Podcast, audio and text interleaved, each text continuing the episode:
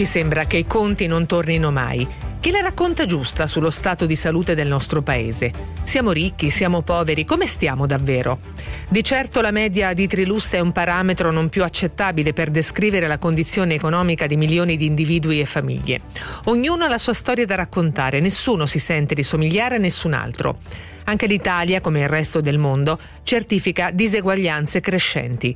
Abitiamo un paese che non si può descrivere con pochi aggettivi. In Italia ci sono famiglie dove tutti lavorano e magari percepiscono anche buoni stipendi, ma se si vive in una grande città come Milano, Roma o anche Bologna e Torino, non si ha la percezione di essere particolarmente ricchi se solo la spesa per l'abitazione ti prosciuga. Magari in altre città meno impegnative dal punto di vista del costo della vita si vive in una casa di proprietà senza spese particolarmente rilevanti, ma se non trovi uno straccio di occupazione accettabile, può succedere di essere in condizione di fragilità economica a causa della geografia che il destino ti ha assegnato. L'Italia è il paese dei più grandi risparmiatori che si conoscano, ma nel quale al tempo stesso è necessario garantire a milioni di cittadini una carta sociale del governo per pagare la spesa. Molte contraddizioni, è vero, ma che sono comunque tipiche di molte economie, tutto sommato da questo punto di vista non siamo un'eccezione. Però qualche cosa ci sorprende quando ci sembra impossibile che sia vero. La sottoscritta, autrice di questo commento settimanale, per ragioni personali trascorre molte ore in auto in autostrada in diversi weekend del mese per raggiungere la famiglia. Un viaggio che in condizioni tranquille di traffico necessiterebbe di quattro ore complessive. Ebbene, non ricordo l'ultima volta in cui ho impiegato questo tempo. Non ho memoria recente di un viaggio senza code, blocchi, intasamenti e traffico allucinante. Non credo di essere particolarmente sfortunata, è che al primo ponte o raggio di sole utile ci si riversa sulla costa verso il mare in grande fretta. Un diritto che rivendicano tutti un po' di riposo, ricchi e poveri.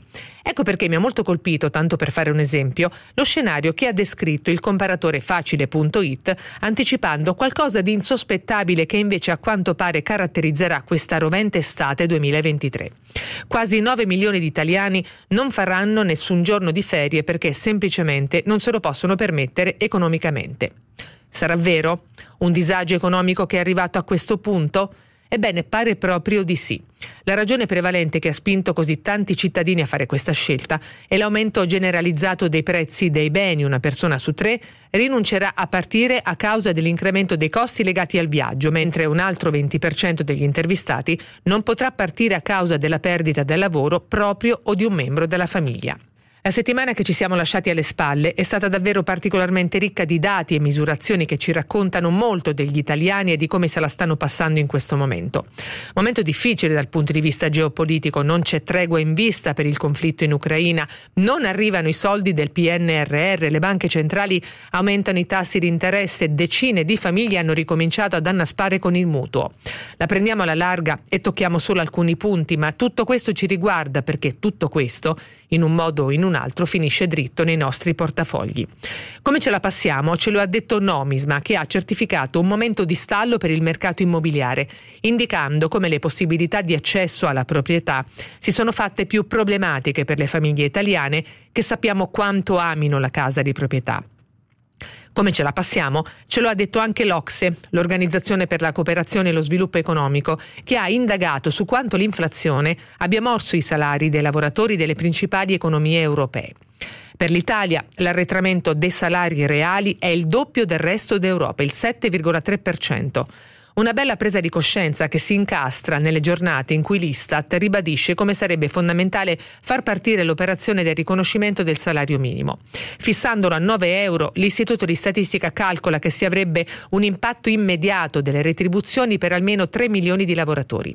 Alzando l'asticella a 10 euro, cifra non inventata ma contenuta in diverse proposte di legge depositate in Parlamento, il beneficio economico ricadrebbe su 5 milioni e 200 mila lavoratori. In effetti effetti sarebbe un bel sospiro di sollievo anche per quei lavoratori che loro malgrado balzano alla ribalta della cronaca per storie assurde, come la bidella Francesca, possiamo immaginare l'entità del suo stipendio, che per sbarcare il lunario la sera faceva la barista tutto in regola, solo che non avendo comunicato al Ministero dell'Istruzione questo suo secondo impegno, è stata sanzionata e dovrà risarcire l'amministrazione pubblica per oltre 2.000 euro. Quando in passato, e siamo sicuri che la moda non sia ancora passata del tutto, abbiamo lasciato che la facessero franca milioni dei cosiddetti furbetti del cartellino. Qual è la sintesi di tutte queste informazioni?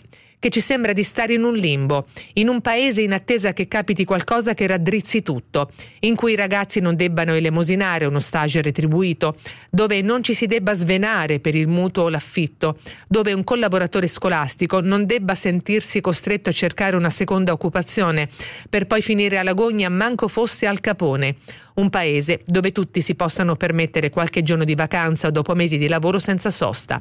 Con 40 gradi di temperatura ce lo meritiamo tutti quest'anno. Un saluto da Deborah Rosciani.